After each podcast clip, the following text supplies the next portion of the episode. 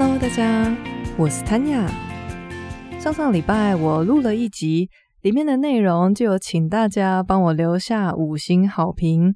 结果讲完以后，最近就很多人给我留言打气，真的是让我太开心、太感动了。所以今天请容许我花一点点的时间念一下大家的评论，其中包括了有小兰0222，他说超喜欢你的声音，然后还有雨鱼晨，他说很棒哦，每周都在等更新，以及 Red Bean， 他说喜欢听 Tanya 的说书跟分享，许多集都听了好几遍，以及这个太赞了，谢谢你用心的说书，给我正能量。还有 Joy 诗不会念，好，他说很久以前填的5星好评没有按传送呢，呵呵。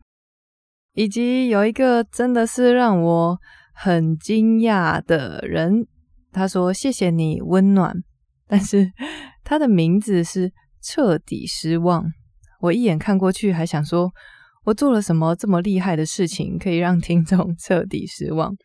好，所以彻底失望是他的名字，他还是给我5星好评。接下来留言的人是同为小知足的爸爸，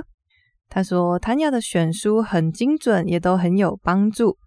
对于人的感受力很强，创作的路上希望你持续 inspire 大家。还有廖小白主人的妈说谢谢，觉得很有帮助，谢谢你的辛苦制作和分享。最后一个是小纯123456，他说每次都在通勤的时候听，每每用5星好评就忘记了，这2天想起温暖的提醒，推荐给大家听闻有书。这些就是最近有留言的人给我的打气啦。另外也有非常多的人按了5星但是没有留言，一样也是超级谢谢大家，谢谢你们愿意为我做这一点点小事，你们的鼓励真的是我的精神粮食，看到心情都变好了。好，那今天是2023年的最后一次更新。我刚刚打开我的列表，找了一下去年的最后一集停在哪里，结果还蛮惊讶的，发现是第62集。为什么惊讶呢？因为这礼拜上线的刚好是92集，所以就不知道为什么一年过完，刚刚好也更新了非常圆满的30集。回顾起今年发生过最特别的事情，应该就是上了瓦基的节目吧。这一步真的是我在成立节目的时候从来都没有想过会发生的事情，我觉得对我来说是一个非常有趣的体验，然后也因着他的分享迎来了非常多新的听众，所以我心里面特别谢谢瓦基，也很珍惜有这样子特别的体验。除此以外，另外一件让我印象比较深刻的事情，就是在8月底的时候，我跟彩彩第一次一起办了实体的读书会，总共来了10多位朋友跟我们一起共襄盛举。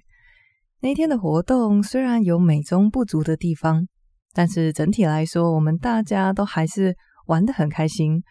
而且我更是比谁都还要兴奋，办完活动回家一整个晚上都没有睡着。希望明年还有机会办读书会来现场跟大家见面，不过下一次我可能会考虑要办在白天咯，不然晚上我会太嗨没办法睡觉。说完今年发生的2件让我印象比较深刻的事情以后，来讲一讲明年我对听闻有书的期待好了。目前我的计划一样还是尽量维持周更，不过坦白跟大家说，以我目前飞行的频率，要做到每周稳定更新真的是还蛮困难的。前几天我就跟彩彩聊天，她问我最近怎么样，我就回答她说很挣扎着在努力周更呢。上礼拜我就打开我的更新集数列表，看到我的库存只剩下1集心流的第4集，我突然觉得哇很焦虑，想说怎么办，我没有新的集数了，怎么好像每个礼拜3都来得特别快啊。不过后来我也是提醒自己放轻松，真的来不及就休息一下吧。我想我们总是要先照顾好自己，才有余力去为其他人付出。而且我现在还多了一点小快乐跟一点小启发这种系列呢。如果我的一集就只有3-5分钟这样子简简单单的，那对我来说压力也就不会这么大了。所以明年的计划就是在我精神饱满的时候，还是会一样非常努力的为大家讲书。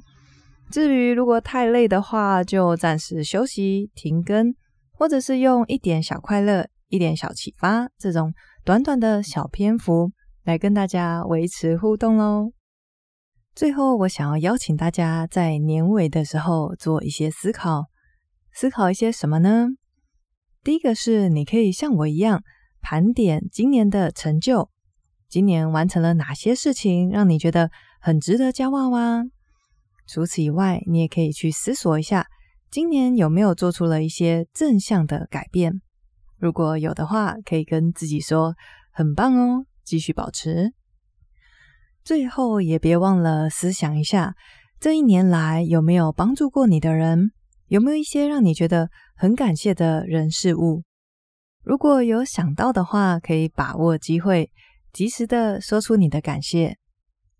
要记得说出感谢的力量是非常大的，无论是表达或者是接收的人，幸福感都会大大的被提升。所以在年尾的时候，大家可以把握机会就跟对方说，你刚好就是在回想这一年发生的事情，所以想起了他的帮忙，或者是想起了他的付出，趁这个机会可以跟他们说声谢谢。所以思考过去一年以来你所取得的成就，有没有做过什么好的改变，有没有想要说谢谢的对象，是我推荐大家在年尾现在就可以做的事情哦。